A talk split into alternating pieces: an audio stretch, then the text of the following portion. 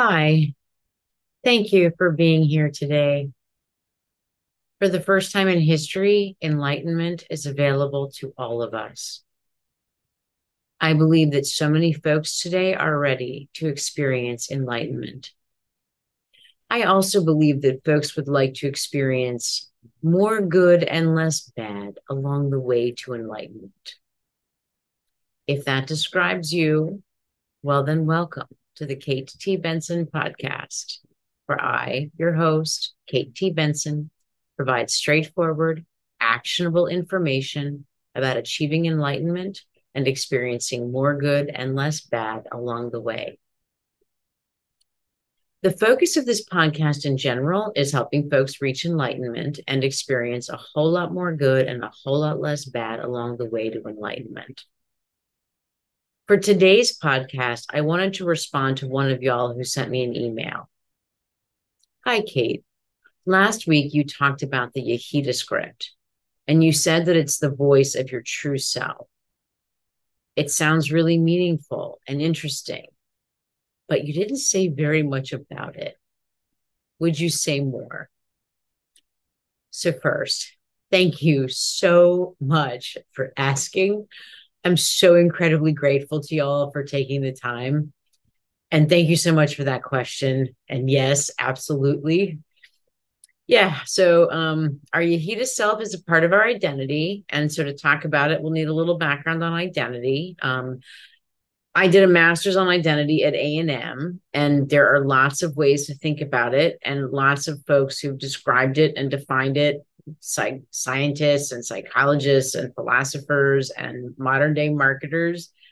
And out of everything I've read, the best summary that I've come up with is that your identity is all the answers that you can come up with to the Cheshire Cat's question to Alice in Alice in Wonderland. Remember that? The Cheshire Cat asks Alice, Who are you?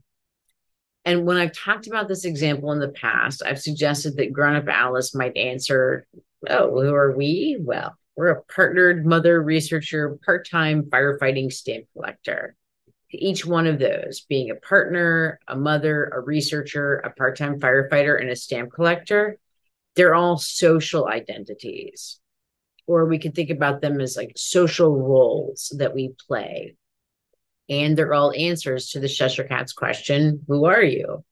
So I kind of like to picture Alice responding, like, Oh, who are we? Well, we're a partnered mother researcher, part time firefighting stamp collector. That's who we are. So I also, uh, when I mentioned our Yechidah self, like our Yechidah self is also a part of our identity. And if you're looking for more background on identity in general, you can check out episode one. But just to give a little bit more detail here about identity from psychology, there's William James and Erik Erikson. So, according to William James, your identity is made up of the I and the me. And the me is the collection of things that we think of as belonging to us or being ours. And the I thinks about all the me's or the minds. For example, there's me at age five, and there's me at age 25. And the I says, all of those me's, they all belong to the same I. And when we think about things that are ours, like that are us or ours, we get a sense of warmth. And it's the I that does that. So, for example, think about like a memory that's yours, uh, like a childhood memory or a memory of a childhood pet. Um, and think about the feeling of like the warmth that you get when you think about that memory. But now think about a memory that someone else has from your childhood, like your parents, they have a memory of you as a little kid, or they tell you some story, maybe about like you in the bathtub, right? But there's no sense of warmth when you think about that story. And that's because it's not your memory. It's it's someone else's memory. You're just it's just about you. It's not yours. But so, super simple one sentence summary identity, according to James, it's the collection of stories that we tell ourselves about who we are. And then there's identity according to Erik Erikson. So, Erik Erikson thought that identity is a developmental process. And it's one where we try on social roles, like Alice's I'm a partnered mother researcher, part time firefighting stamp collector. Those are social roles. And so we try those on until we find a sense of identity that's like perfectly fitted for us. So social roles or social identities, they're kind of like outfits. For example, there's like the firefighter outfit. And so we would try that on to see how it feels for us, like how well it fits our sense of who we are. And if we like the outfit, then we keep it. And then when someone asks, Who are you? we say, well, We're a firefighter. And then we wear that outfit until it doesn't fit right or doesn't feel right anymore. So, super simple one sentence summary of identity according to Erikson. Your identity is all the answers that you can come up with to the Cheshire Cat's question, Who are you? And from outside of psychology, there's personal brand. And so, personal brand is basically the image that you present to the world. So, not the social roles that you fill, like being a researcher or a stamp collector, but it's the style that you bring when filling those roles, like your personality, your appearance, and your communication style. Like, so if you, if for example, you value being a nice person, then being a nice person is just going to be a part of the style that you bring to whatever social role you're filling, whether that's being a partner or a researcher or a stamp collector. And then there's the ego, and the ego is also part of our identity. And the ego is where we get our ego based storyline from. So, the ego based storyline is the story that you tell yourself and others about who you are. So, when Alice says, I'm a partnered mother, researcher, part time firefighting stamp collector, that's Alice's ego based storyline. And the ego is the part of Alice that came up with that story. And the ego does that for all of us. It comes up with our storyline. And the reason the ego cares about the ego based storyline is that that's how it maintains its sense of itself. Okay, so you know the incessant monologue in your head, the one that sounds a little something like, I'm better than so and so, I'm smarter than he is, I'm not as good as they are, uh, I'm not as good as I should be. And it just goes kind of on and on and on like that the reason for the monologue is that the ego is basically doing what a whale does with echolocation to know where it is in the water. So for a whale, echolocation is when a whale is bouncing sound waves off nearby objects to know where it is in the water. And that's what your ego is doing with the incessant monologue in your head. It's just bouncing comparative statements off of you and everything around you to know where it is to maintain its sense of itself. Like I'm better than so and so. I'm smarter than he is. I'm not as good as they are. I'm not as good as I should be. Those are all just comparative statements. And the ego is just trying to figure out who am I and how am I by bouncing those comparative statements off of everything and everyone around. And that's what you hear all day long is that pretty incessant monologue in the head but so here's the thing is that the ego doesn't care about your story like it just wants any ego based storyline and that's because the ego is pretty much like a pez dispenser like there's a lot of different types of flavors of pez and the pez dispenser doesn't care what flavor of pez it dispenses and the ego is totally the same way meaning that when it comes to your ego based storyline, the ego is like that Pez dispenser, but for the ego based storyline, meaning that the ego doesn't care what kind of ego based storyline it has.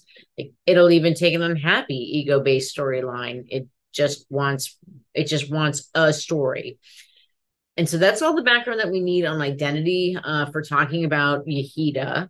Um, so let's see. As I mentioned last week, Yechidah is an ancient secret from Kabbalistic Jewish mysticism. And the basic idea is that a part of you, like a part of your soul, is rooted in the creator, like literally. And because the Yechidah self is rooted in the creator, it's your truest self. So, a super simple one sentence summary of Yechidah is that your Yechidah self is your truest self. And the Yechidah script is the voice of your truest self.